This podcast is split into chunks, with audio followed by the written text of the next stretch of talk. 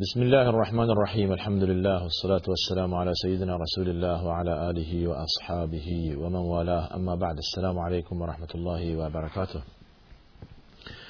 در برنامه پرسش و پاسخ در خدمت شما هستیم تا به نام فکس و تلفن ایمیل هایی که برنامه رسیده و حاوی سوال شرعی است به اذن الله پاسخ بدهیم. بدون آدرس برنامه ما تلویزیون شارجه صندوق پستی 111 فکس 566 99 99 و تلفن پیامگیر ما با پیش شماره شارجه 50 11 235 و آدرس الکترونی ما یا ایمیل ما pp at sharjatv.ae هستش.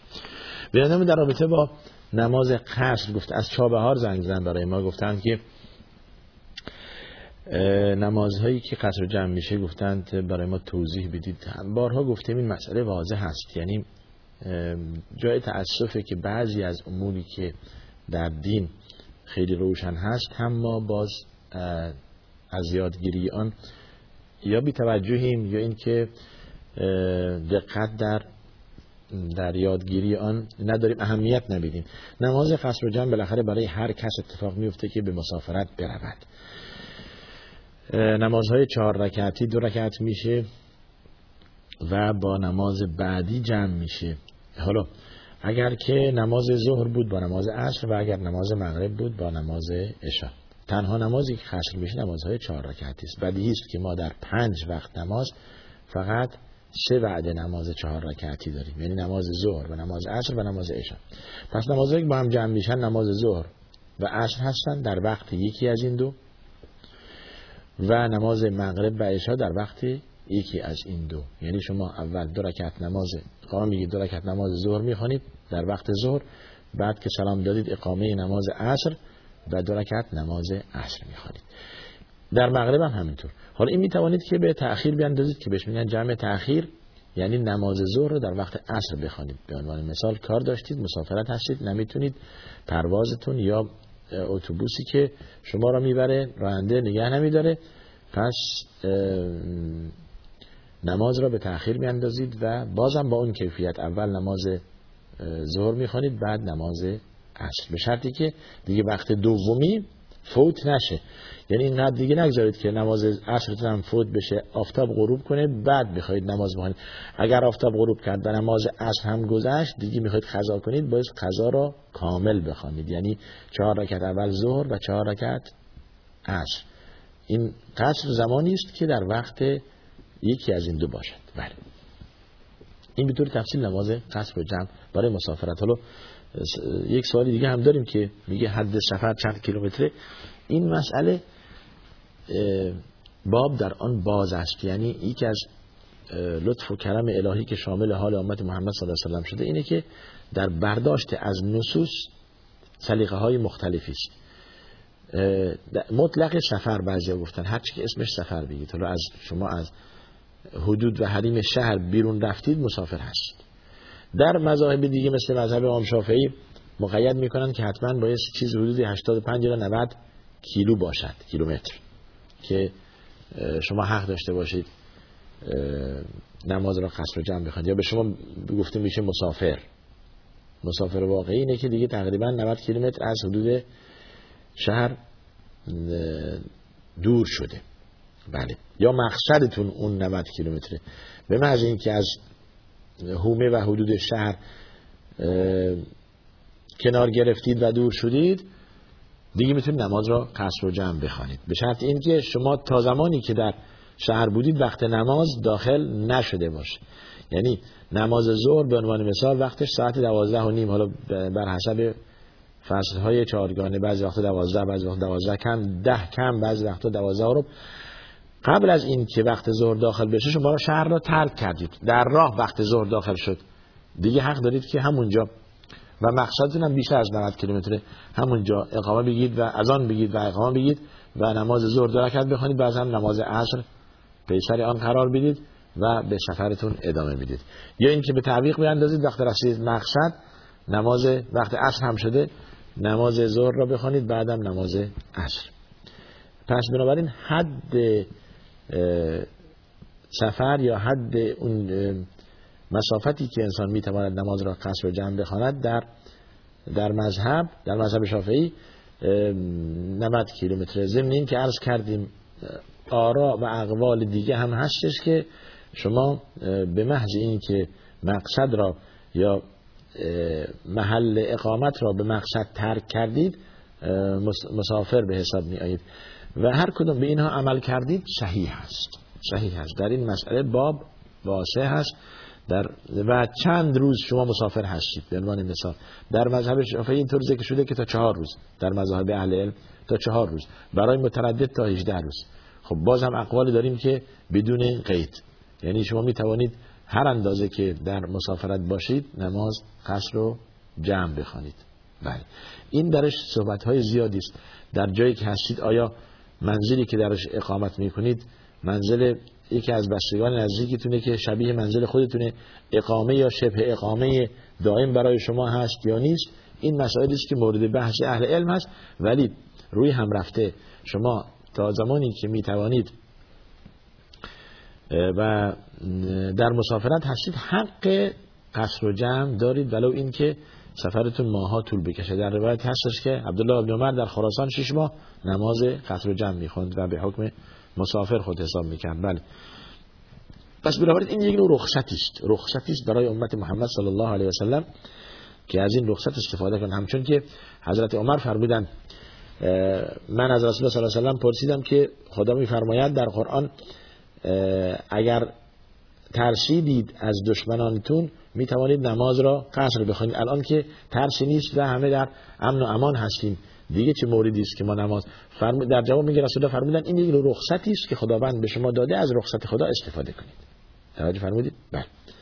پس در حقیقت ممکنه شما بگید که حالا نماز قصر و جمع در در, در جایی که حالا آب هست و مسافرت ما خیلی با آسانی انجام می‌گیره چه لزومی داره که ما دیگه قصر جمع بخوانیم؟ این مسئله یک نوع رخصتی است که خدا به شما داده. دیگه از رخصت خدا استفاده کنید و که انشاءالله اجر دارید. بله. بسیار خوب. چند تا ایمیل به ما رسیده. بینندمون بله. السلام علیکم و رحمت الله 25 سال است که خیلی خوب. در کشورهای در بیرون داره زندگی می‌کنه بعد تشکر می‌کنه که برنامه ما را دیده و, الحمدلله خیلی چیزها ازش یاد گرفته. ما هم تشکر می‌کنیم. انشالله که همه استفاده ببرن از برنامه ما. و حالا خلاصه سوال شما اینه که در رابطه با کنیز سوال داشتید که برای شما هنوز جا نیفتاده این مسئله. سوال دوم شما چی بود؟ در رابطه با کنیز به طور تفصیل من این عرض بکنم خدمت شما. مسئله شرعی است. عرض کردیم که کنیزی که شما بخرید یعنی حالا شما به فلسفه و تاریخ کنیز برگردید کنیز و غلام و بردگی و این چیزها.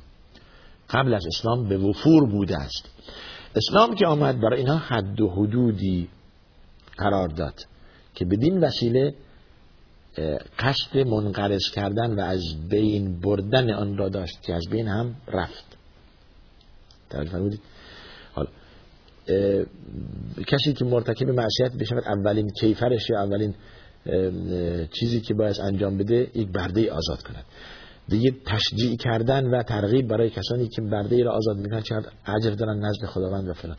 بعد توجیه کردن اربابان و کسانی که یا آقایانی که بردگانی در اختیار دارن که بهشون ستم نکنید بهشون ظلم نکنید بهشون برسید از غذایی که خود می‌خورید بهشون بدهید و فلان و فلان تا آخر. بعد بند چهارم یا پنجم اگر مرتکب جرمی شدن نصف حد آزاد نصف انسان آزاد حد می‌خورند در کیفر در حد خوردن در شلا خوردن به عنوان مثال. حالا اگر یک کنیز یک برده یک غلام شراب خورد به عنوان مثال. یا اگر که اگر اون 80 تا جان باز بخوره این 40 تا می‌خوره. اگر اون 40 تا می‌خوره این باز 20 این 20 تا می‌خوره. نصف حده پس بنابراین هم در در راحتی و آسایش اینها توصیه شده و تأکید شده رسول الله تأکید کردن هم برای آزاد کردن اینها خریدن و در در وجه الله فی سبیل الله آزاد کردن توصیات زیادی شده. و هم در کیفر اینها نصف حد آزاد. و حد و حدودی که برای اینها اسلام قائل شد خیلی 180 درجه فرق کرد. وضعیت کنیز و برده. که قبل از اسلام شایع بود و رفتار با برده مثل رفتار با حیوان بود. کتک میخوردن و هیچ آزادی نداشتن. پس بنابراین حالا شما ممکنه بگید که چرا یک مرتبه اسلام این رو حرام نکرد که آقا بردگی و کنیزداری و بردگی حرامه؟ اصلا با فطرت انسان مغایرت داره. خب نه نشد ببینید یک شما اگر به به سیاست گام به گام اسلام برگردید در تمام کارها. در تحریم یک مسئله مثلا مثل خمر. مثل خمر و شراب خب قبل از اسلام در خانه ها رواج بود. خمره ها پر از شراب بود در خانه ها اسلام یک سیاست گام به گامی در نظر گرفت. اگر بنا بود یک مرتبه حکمی صادر کند جواب نمی‌داد. یعنی گیرندگان این آمادگی نداشتن. این مسئله براشون واقعا غریب بود که یک مرتبه خب در مسئله خدا پرستی و یک تا پرستی دیگه گام به گام وجود نداره. توجه کردید اون یک مسئله قطعی است. دیگه نمیشه بگی مثلا که حال در مسئله یک تا پرستی بگه خب به, به کفار قریش می‌گفت که بت‌های بزرگوار رو خرد کنید بت‌های کوچیک رو بذارید بعد کم کم کم کم کم کم تا وقتی نه. این مسئله مسئله یک تا پرستی است. دیگه گام به گام نمیشه باش گام به گام رفت. باید که قطعی بود. خدا یکیش الله یکیش و تمام اینها دیگه بتند و به درد نمی‌خوره. پس در, در احکام تا عبادات فرق می‌کنه تا, تا توحید فرق می‌کنه. یکی از مسائل هم همین بردگی که شما الان مثال زدید که براتون خیلی مشکل حجم کردنش یا فهمیدنش که چرا اینطوریست بله. پس بنابراین و چه برده ای توضیح دادیم خدمت شما که چه برده ای چه کسی به چه کسی میگن برده؟ کسی که اولا از برده زاییده شده و برد پدرش برده بوده. یا اینکه اصل بردگی از کجا اومده. حالا از قبل از اسلام اینا بوده خرید فروش می‌کردن بعد آزاد می‌کردن. یا اینکه در, مش... در قسمت دوم بردهداری زمانی که اسلام علیه کفر می جنگید البته جنگ اسلام علیه کفر هم یک مرتبه اینطور نپندارید که مسلمان یورش می بردن یک مرتبه روی یک شهری می گرفت آقا زناشون کنیز مرداشون برده. نه اینطور نبود. اینو خوب توجه کنید به مسئله. در مسئله محاربت و جنگ اسلام با کفر. حالا یک به معنی دیگه باید گفت که دعوت اسلام مردمان کافر را به دخول و پذیرش اسلام شامل چند بندش اینو بارها ذکر کردیم. برای اینکه لازمه که انسان به تاریخ برگرده و کیفیت گسترش اسلام را جویا بشه. چگونه اسلام گسترش یافت؟ با ضرب شمشیر کتک و قتل و نمی‌دونم فلان. یا مسلمان بشه یا میکشمت؟ نه. نه این خوب در نظر بگیرید. همیشه این بود که این چند بند رعایت می‌شد. اگر خود پیامبر صلی الله علیه و فرمانده بود که خب رعایت می‌کرد و اگر کسی دیگه را فرمانده می‌کرد این توصیه می‌کرد و این جزء بند معروف ارتش اسلامی بود که هر جا میرید باید این رعایت کنید. یک اونها رو به اسلام دعوت کنید.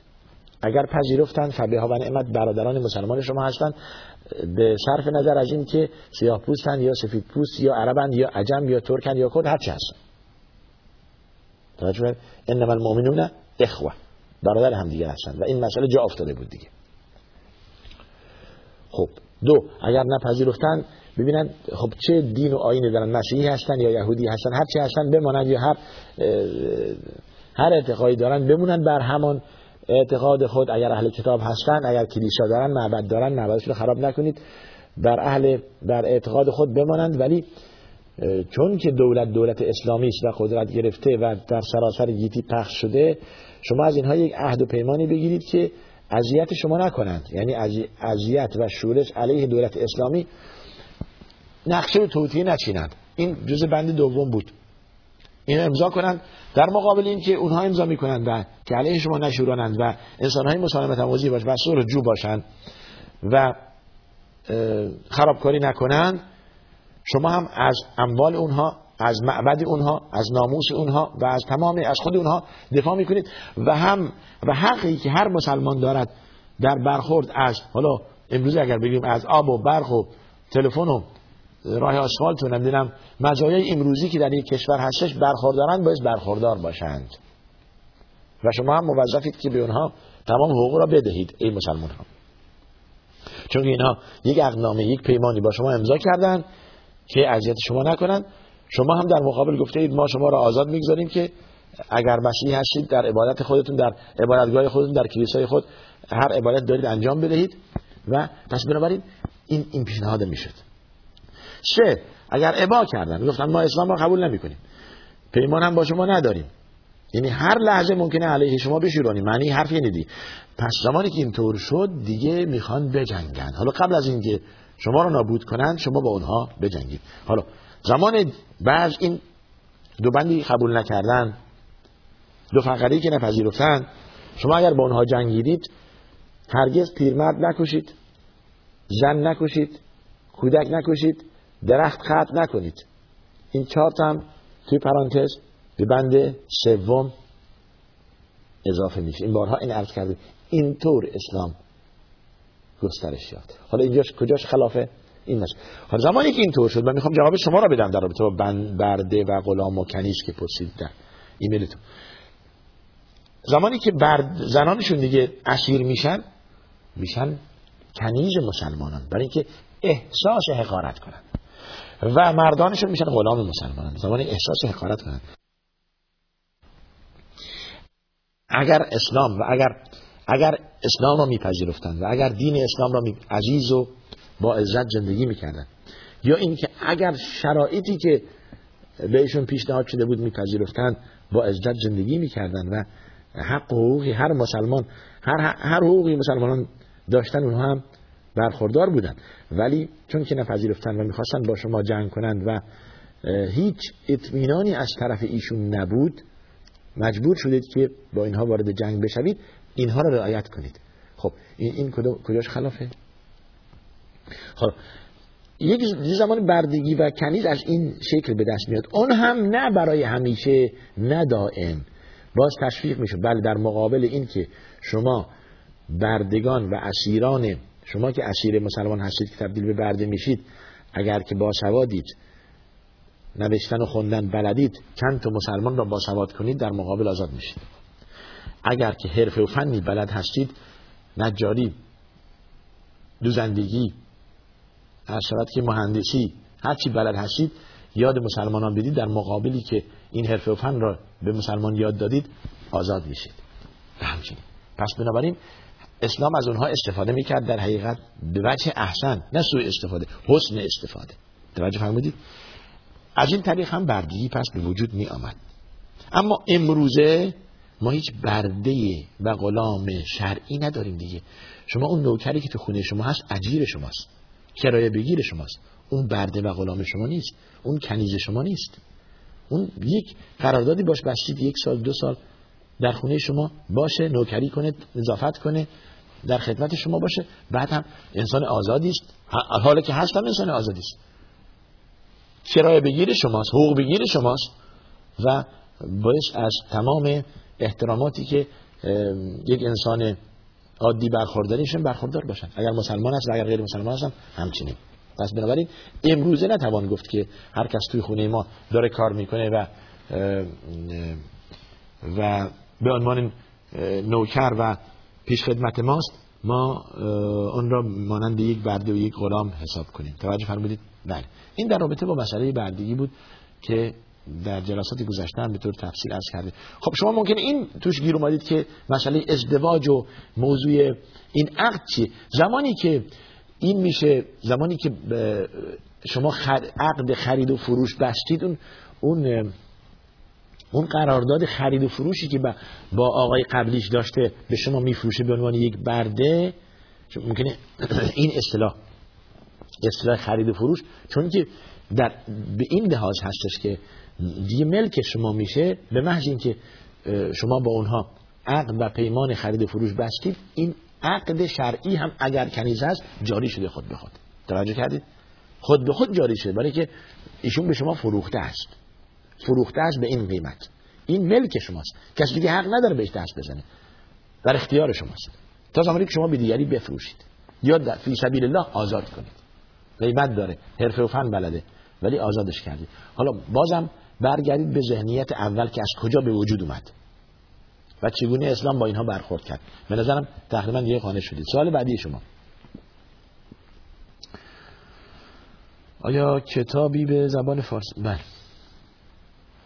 خیلی خوب. حالا اگر کتاب چیزی بود ما انشاءالله من دقت می‌کنم که معرفی کنم. حالا یک سری سایت ها هستش که انشالله معرفی می‌کنم. اگر وقت کردم از طریق ایمیل به شما جواب میدم. حتما انشالله بسیار خوب. بعد ایمیل بعدی ما. بینندمون در رابطه با خیلی خوب بازم از کانادا مثل که ما بیننده از کانادا ماشاءالله فراون داریم. حالا سوالشون. سال خب چند تا سوال داریم هفته کش شما به زبان انگلیسی می نویسید خب ما هم کادیو پلیس ترمی شما چیکار دارید که ما کجایی هستید به ما گفتید که می‌تونید جواب بدید که ما کجایی هستید. خب بالاخره بعد گفتید که بله در زبانهای حالا پشتو یا بعد به زبانهای دیگه هم یا این نوار خودتون می‌تونید کپیشو به ما بدید. اینو باید که از مرکز مدیریت تلویزیون و اداره تلویزیون تقاضا کرد که شما نامه بنویسید رسما که ما فلان برنامه می‌خواهیم و براتون کپی کنند و بفرستن کارهای اداریه این کارها به مربوط نیست. آدرس دادید شما. که ما براتون بفرستیم ما تقاضا می‌کنیم. اما اگه به ما ندادن اداره تلویزیون مسئله چیه؟ خود شما باید با آدرسی که ما میدیم به مدیریت تلویزیون به اداره تلویزیون تقاضا کنید و این کپی رو به شما ما امیدواریم که انشالله کل برنامه بیاد روی آنلاین بشه و روی اینترنت بیاد و شما بتونید اونجا دانلود کنید و قشنگ از این برنامه ها استفاده ببرید انشالله بسیار خوب. بله. سوال دیگه تون یک بینندمون بله.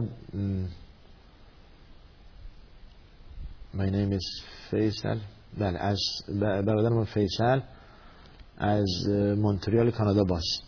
بله. در رابطه با سوالشون آیا می توان در گوتوچر توی به, به کلیسا رفت یک مسلمان نیست میشه به کلیسا بره. ببین به غرض دیدن میشه رفت شما می‌تونید برید ببینید. اما درش عبادت که عبادت در مسجد هست. به غرض دیدن برید ببینید بله اشکالی نداره.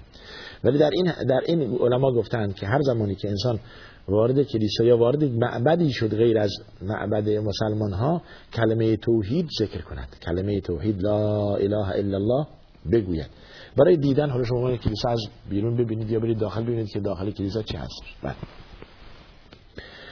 در حالی که در مسجد باید مسلمان ها وارد مسجد بشن تا اسلام نیاورن حق ندارن وارد مسجد بشن. حالا اگر چند متاسفانه بر بعضی کشورها اونایی که توریستن میرن میگردن چه خانم چه آقا میرن از مسجد ها عکس می‌گیرند و یک حالا اگر خانم هستن روی سر روز سر خود میندازن و میرن مسجد برای عبادت هست نه برای تماشا. توجه کردید؟ بله. چون که در حقیقت انما يعمر مساجد الله من آمن بالله واليوم الآخر يا أيها الذين آمنوا إنما المشركون نجس فلا يقرب المسجد الحرام بعد عامهم هذا. باید که حتی در حرمین هم غیر مسلمانان حق ندارند که بروند و ببینند. بله. بسیار خوب. خیلی خوب. برمیگردیم به سوال هایی که از طریق پیامگیر به ما رسیده از ولایت هرات. از افغانستان بیانم در رابطه با قسم گفته. حالا کفاره قسم چیستی و چگونه هستش؟ بارها عرض کرده ایم که قسم زمانی منعقد میشه که انسان عزم جزم داشته باشه بر یک مسئله یک کاری که این انجام بدهد یا انجام ندهد. قسم یاد می‌کند که به عنوان مثال به خانه فلانی دیگه نمی رود یا فلان غذا نمی خورد یا فلان لباس نمی پوشد یا با فلانی فلان رفتار می کند بله. یا اگر قسم یاد کرد به الله و بالله و تالله یا یکی یک اسمی از اسامی خدا یا صفتی از صفات خدا و دیگه می‌خواست که خلاف قسم خود عمل کند یا عمل کرد بهش میگن حنث الیمین به قسم خود را شکنده است شکستن قسم به اصطلاح اون دیگه کفاره ای دارد. کفاره هم بارها عرض کردیم در قرآن ذکر شده ده غذا برای فقیر یا لباس یا هم برده آزاد می‌کند که نیست. امروز صحبت از برده اومد. ببینید یکی از همین مسئله که بینندمون قبل پرسید. او تحریر و رقبه.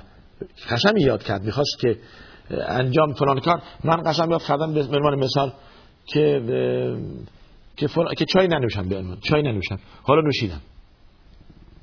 ببینید برای یک یک مسئله خیلی ساده. کفارش اینه که یک برده آزاد کنم اگه بتونم. چون که حالا نیست و سیاست اسلام اومده فعلا تجید که روزی میاد که پیدا نمی شود فصیام و ثلاثت ایام. سه روز روزه بگیرید و این کفاره قسمتونه و مواظب قسمتون باشید. پس جالب بود که این در رابطه با مسئله بردگی هم اومد. یک مسئله ساده اسلام مثال می‌زنه ولی کیفرش چیه کفارش چیه؟ برای برده آزاد کن. تا این تشویق بشه برای اینکه بردگان دیگه از بین بروند و منقرض بشوند. که الان من سراغ ندارم توی هیچ کشوری برده شرعی باشد خب جنگی که علیه کفر باشد که نیست نشده. تا حالا. بعد هم اون اونهایی که بودن هم به برکت همین اسلام و همین آزاد کردن هر که عجر داره اینها را آزاد کنه و در راه خدا آزاد کنه انسان آزادی باشن و آزاد زندگی کنن از بین رفتن. حالا گویا در بعضی کشورها یک, یک یا دو کشور آفریقایی هست که شجرنامه دارند. بله. بسیار در آخر نماز یادش بیاد گفتید که اگر کسی امامت باز هم بله اگر کسی امامت یک جماعتی در عهدهدار باشه و در رکعت آخر یادش بیاد که وضو نداره. تکلیف جماعت چیه؟ جماعت نمازشون درست. ایشون میرن نمازشون بله باش نمازشون قضا کنن. حالا این چه در نماز جمع چه در نماز فرادا؟ اگر انسان یادش اومد که وضو نداشته نماز را وضو وضو می‌گیرد و نماز را اعاده می‌کند حالا اگر در صف جماعت هستش و معموم هست یعنی اقتدا کرده به, به امام و تو صف حتی جماعت ایستاده علما میفرمان به بهانه این که رو بینش خون میاد از صف جماعت بینش رو بگیره اینطوری و و از صف بیرون بیاد و بره تجدید وضو کنه و بیاد به صفحه جماعت بیسته. اگر که پیش نماز باشه و امام باشه هم صد درصد باید نماز رو ترک کند و کسی دیگه جایگزینش بشه پشت سرش و برود تجدید وضو کنه و بعد خودش اقتدا کنه به امامی که جایگزین اون شده. اگر هم آخر نماز یادش اومد و تمام کرد نماز نماز جماعت درسته و خودش بعد بره نماز خودش رو از نوع اعاده کنه. این در برای که وضو در حدیث اومده که لا صلات الا به طهور هیچ نمازی درست نیست مگر با با وضو که خبرش انسان وضو داشته باشه. پس این وضو گرفتن که عبارت از شستن صورت و شستن دست تا آرنج و مسح قسمتی از سر و شستن پا تا قوزک و, و خلال کردن انگشتان پا و کف پا را تمیز کردن و خوب پاک شستن. این خلاصه میشه در, در وضو که آیه شیش سوره مایده هم همین را میگه. این مسئله برای هر نمازی واجب است و شرط است. تا این وضو نباشه نماز صحیح نیست. مگر خب اون مسئله جداست. دنبال آیه میگه اگر که آب نیست یا نتونستید وضو بگیرید دیگه تیمم با خاک انسان تیمم می‌کنه و مسئلهش جداست. یا اینکه کسی نیست که بهشون وضو بده یا جایی. بله. ولی نماز رو با هر کیفیتی باعث خون. بسیار خوب. از بینندمون از امارات زنگ زن از روی لیسن یا پروانه کسب به مغازه می‌خواد پول بگیره. رو ظاهرا پول وام می‌خواد بگیره چیزی که از سوال شما بود. خب وام گرفتنم از بانک میشه یا از شرکت های خیلی گنده و خیلی بزرگ میشه. حالا تکلیف وام این مسئله باید شما بگید. دو, دو جنبه داره. یعنی به این که شما اون پروانه و اون لیسن مغازه پروانه کسب به عنوان بهانه یا ابزار کار قرار بدید که پول بگیرید یا اینکه به کشی بدهید که وام بگیرد. اگر وام بانکی گرفت که ربوی است که سود روی آن میاد هر دوی شما گناهکارید. یعنی شما که صاحب این پروانه کسب هستید صاحب لیسن هستید و اون شخصی که داره وام می‌گیره برای که رباست دیگه. ربا برای هر کس جایز نیست. چه ربا دهنده چه ربا گیرنده چه کمک کننده چه شاهد مسئله ربوی چه چک نوشتن مسئله ربوی چه امضا کردن روی موضوع ربوی تمام اینها جایز نیست و و حرام هست. باید از اینها پرهیز کنید. پس تحت هر مگر اینکه شما بخواید وام قرض الحسنه بدهید یا بگیرید اون مسئله جداست. به شما میگن آقا ما اطمینان نمی‌کنیم مگر اینکه شما پروانه کسبتون بیارید اینجا بذارید پیش ما یا اینکه بالاخره یه چیزی بنو اگر که چک نمی‌دید به ما پروانه کسب مغازتون بیارید اینجا بذارید. یا از روی این ما به شما اطمینان کنیم. صد هزار درهم به شما وام بدن. تا یک سال 3000 درهم برگردونید. اون مسئله نیست. قرض حسنه هستش و اشکالی نداره. بله. اما اگر که زیاد و کم دیگه درش به وجود بیاد یا اینکه بخواید که بیشتر پس بدهید یا کمتر بگیرید تمام اینها میشه. ربا و جایز نیست میشه حرام. و آیش هم در قرآن به طور تفصیل اومده حل الله البیع و حرم الربا. دیگه میفرماد که فمن جاءه موعظه من ربی فانتهى فله ما سلف. کسی که الان فهمید دست بکشه خدا گناهانش میبخشه. اما کسی که برگرده خدا ازش انتخاب می‌گیره و فاولای که اصحاب النار. بله. ولی بالله. ربا به طور تفصیل در قرآن ذکر شده خیلی واضح و روشن است بدون هیچ غموز و ابهامی. بله. از افغانستان باز بیننده می گفته که ما مدت یک سال و چند ماهی که بیننده شما هستیم و خیلی استفاده خدا کنه که انشالله همه بیننده برنامه با خوب باشید برنامه های خوب مفید رو ببینید. حالا چه برنامه ما چه برنامه های کسان دیگر. و بتونید انشاءالله. بله. بسیار خوب. استفاده ببرید. سوال شما اینه که سال قبل به حج رفتید. برنده بود از افغانستان. سال قبل به حج رفته بعد گفته که انسان هم قصد داره به حج بره بعضی گفتن این جایز نیست. ببینید حج در عمری یک بار واجبه. حالا اگر بخواید تکرار کنید به خصوص امروزه توصیه میشه که تکرار کردن حج برای افرادی که حج انجام دادن یک بار و دو بار دیگه تقریبا تشویق کننده نیست. ما نمیگیم حرام این عمل کسی جرأت نمی‌کنه بگه ولی آیا می‌دانید که شما اگر به حج رفتید جای یک نفر را گرفتید که تو نوبت سال هاست و جا گیرش نمیاد و شما برای بار دهم دارید میرید برای بار پانزدهم دارید میرید؟ بله این رو در نظر بگیرید. یعنی شما دارید جای دیگران رو میگید. این که میگم جای دیگران شما من یه نفرم. سه میلیون میرن حج. خب شما یه نفرید. شما یک نفرید. اون هم یک نفره. صد نفر میشن صد نفر صد تا یک نفر اون هزار تا اون بعدم دیگران مثل شما. حساب کنید اگر در سال سه میلیون میرن حج چند میلیونش تکراری میرن؟ این خیلی مسئله هست از کردم کسی نمیگه که حج شما دار جایز نیست یا اینکه ولی یک انصافی در اینجا شما انصاف هم خوبه. زمانی که سالها به حج می رفتن و واقعا هر سال حج تشویق می شد که مردم به حج برن.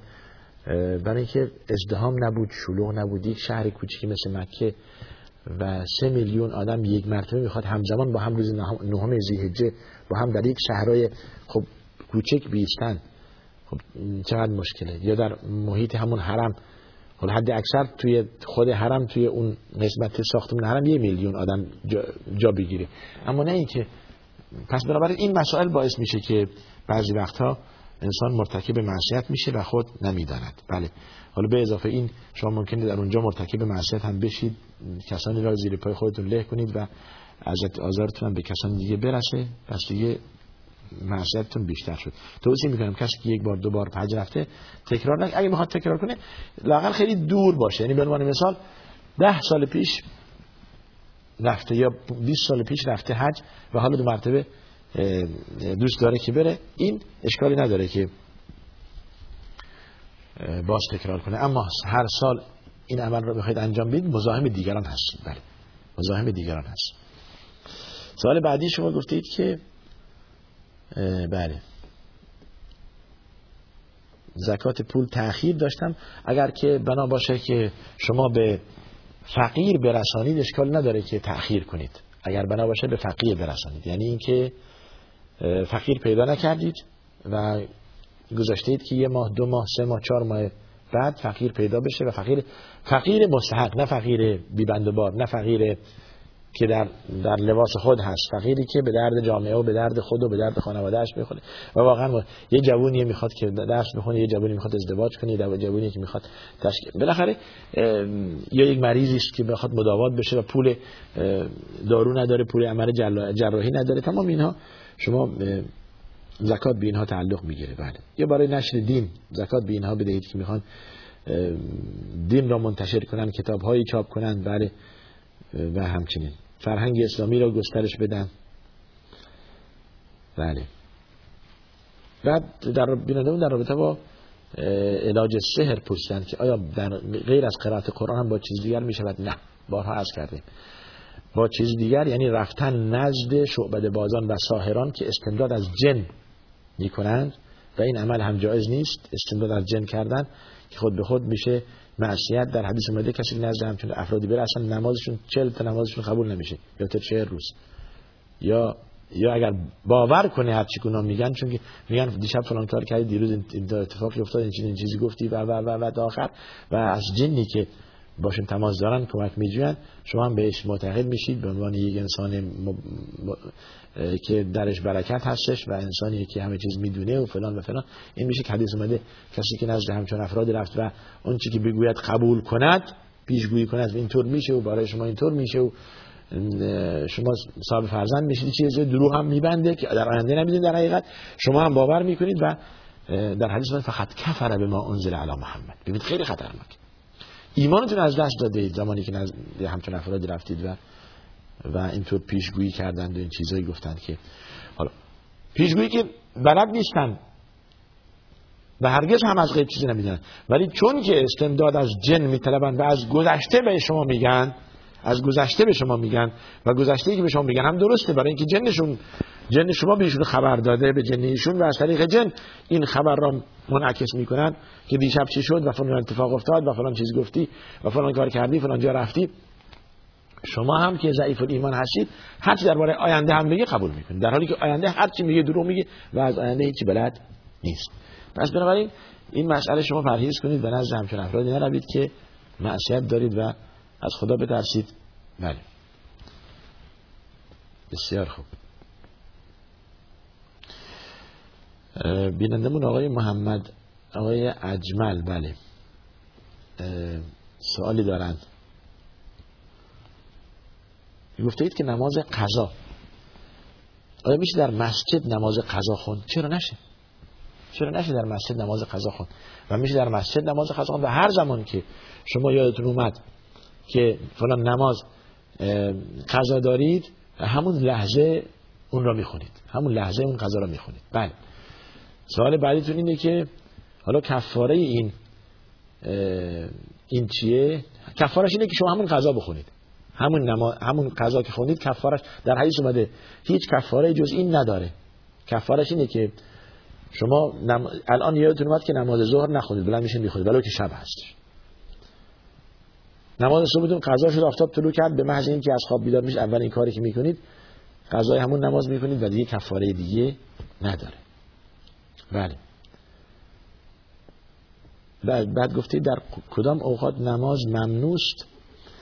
در اوقات ممنوعه میگن پنج وقت نماز خوندن ممنوست یا کراهیت داره وقت طلوع آفتاب همزمان با طلوع آفتاب تا اینکه آفتاب خوب طلوع کند. بعد از نماز صبح بعد از نماز صبح تا طلوع آفتاب و همزمان با طلوع آفتاب این دوتا شد. و وقت زوال آفتاب یعنی وقت ظهر تا اینکه آفتاب زوال کند به طرف مغرب. و بعد از نماز عصر تا غروب و همزمان با غروب کردن تا اینکه کاملا غروب آفتاب غروب بکند. پس شد پنج. بعد از نماز صبح همزمان با طلوع آفتاب همزمان با زوال آفتاب. بعد از نماز عصر همزمان با غروب آفتاب. مگر نمازهایی که داره سبب هست. مثل نماز قضا. شما یادتون اومد که نمازتون نخوندید هر چی باشه همون نماز بخونید. ولو که در وقت نهی هست. بعد از نماز صبح. الان یادتون اومد که نماز عشای دیشب نخوندید عنوان مثال. حالا گذشته هم هستش. بعد از نماز صبح هم هستش و نماز ممنوعه. خب. ولی چون که یادتون اومد که دیشب نماز عشا نخوندید بلند میشید و نماز عشا را قضا می‌کنید. حالا اگر چند بعد از نماز صبح و وقت قضاست و وقت نهی هست پس زمانی که شما یادتون اومد فلان نماز نخوندید دیگه بلا فاصله وضو می‌گیرید و نماز می‌خونید. پس این وقت نماز هستش. بله بسیار خیلی خوب. ولی یک مسئله رو من این این دیدند و کار هر روزی شما نباشد. این مسئله رو که متاسفانه در بعضی کشورها مثل خلیج حالا اینجا که دیر وقت مردم میخوابن یا ساعت دو پاچی از شب رفته میخوابن اهمیت به نماز صبح نمیدن. این برای همیشه این صفت انسان باشه انسان انسان مؤمن این عمل جایز نیست. در حالی که نماز فجر اجرش از همه نمازها بیشتره. دو رکعت نماز فجر در حدیث اومده نماز صبح نماز سنت سنت صبح. از دنیا و اون چیز در آن هست بهتر است اجرش چقدر اجر داره؟ این خیلی مهمه که در نماز و در نماز فجر گواهانی هستند ان قرآن الفجر کان مشهودا. فرشتگانی حاضر میشن و و امتیازات دیگه داره. یعنی شما نمازها رو تقسیم کنید. از صد درصد قسمت بیشتری نماز صبح به خودش اختصاص میده. این نماز صبح حرف اول می‌زنه در در امتیاز و در درجه بندی و در اجر و در ثواب و اینها. بله. حالا یه بار خوابتون افتاد. دو بار خواب. و این عمل همیشگی شما نباشد که اولین چیزی که در حدیث اومده از انسان پرسیده میشه نماز است. اگر نماز خوب انجام شده و صحیح انجام شده یا اگر هم فوت شده خضا شده به بقیه اعمالش رسیدگی میشه. و اما اگر نماز درش اشکال هستش لق و پخ هستش مثلا اصلا نماز صبح نمیخونده قضا هم نمی‌کرده. یا اهمیتی به نماز نمی‌داده. این در در بقیه اعمالش هم رسیدگی نمیشه و در بقیه اعمالش هم اشکال داره. پس بنابراین به نماز برسید که نماز روز قیامت از بندگان شکایت می کند بله. و نماز رو در وقت خود. از رسول الله پرسیده شد بهترین عمل چیست؟ در حدیث ابن مسعود فرمود بهترین عمل چیست؟ فرمود نماز به وقت خوندن. نماز به وقت خوندن بهترین عمل است. کردید؟ به این انسان مؤمن همیشه حریص است. زمانی که آفتاب حالا غروب کرد وقت مغربه. بعدش یه ساعت و نیم وقت اشاست فردا نماز صبح. وقت زوال آفتاب نماز ظهره. وقت سایه هر چیز دو برابر بشه وقت نماز عصره. و همچنین پس بنابراین انسان مؤمن همیشه این 24 ساعت براش دور می‌زنه. در حدیث داریم کسانی زیر سایه عرش خدا هستن. روزی که هیچ سایه نیست جز سایه عرش الهی. میفرماید و رجل قلبه معلق بالمساجد. و شخصی که همیشه دلش به مسجد بسته است. یعنی الان ظهر بعدش عصر. تموم نشده بعدش مغربه. تموم نشده بعدش عشاست و همچنین. یعنی پیوسته در فکر نماز هستش. و نماز بخوانید تا اینکه بر شما نماز خوانده شود. خب توجه کردید؟ یعنی اگر شما تارک سلات باشید که نباید بر شما نماز خوانده شود. یا به معنی دیگه نماز بخوانید قبل از این که بر شما نماز بخوانند. خدا به ما توفیق بده انشالله که اهل نماز باشیم و اهل سجده باشیم و اهل دعا باشیم و اهل ذکر باشیم و اهل عبادت باشیم و خاتمه خوبی برای ما و شما خداوند عنایت بفرماید که تا زنده هستیم اهل نماز و تقوا و توحید و یکتا پرستی باشیم و خداوند ما را از شرک و بت پرستی نجات دهد و دل ما را پر از نور ایمان و توحید و یکتا پرستی کند انشاءالله. آدرس برنامه ما تلویزیون شارجه صندوق پستی 111 فکس 566 99 99 و تلفن پیامگیر ما 20971 6 50 11 235 و آدرس الکترونی ما هم pp at sharjatv.ae هستش. تا دیدار دیگر شما را به خدا میسپارم و آخر دعوانا. ان الحمد لله رب العالمین و صلی الله وسلم علی سیدنا محمد و علی آله و صحبه. Adonai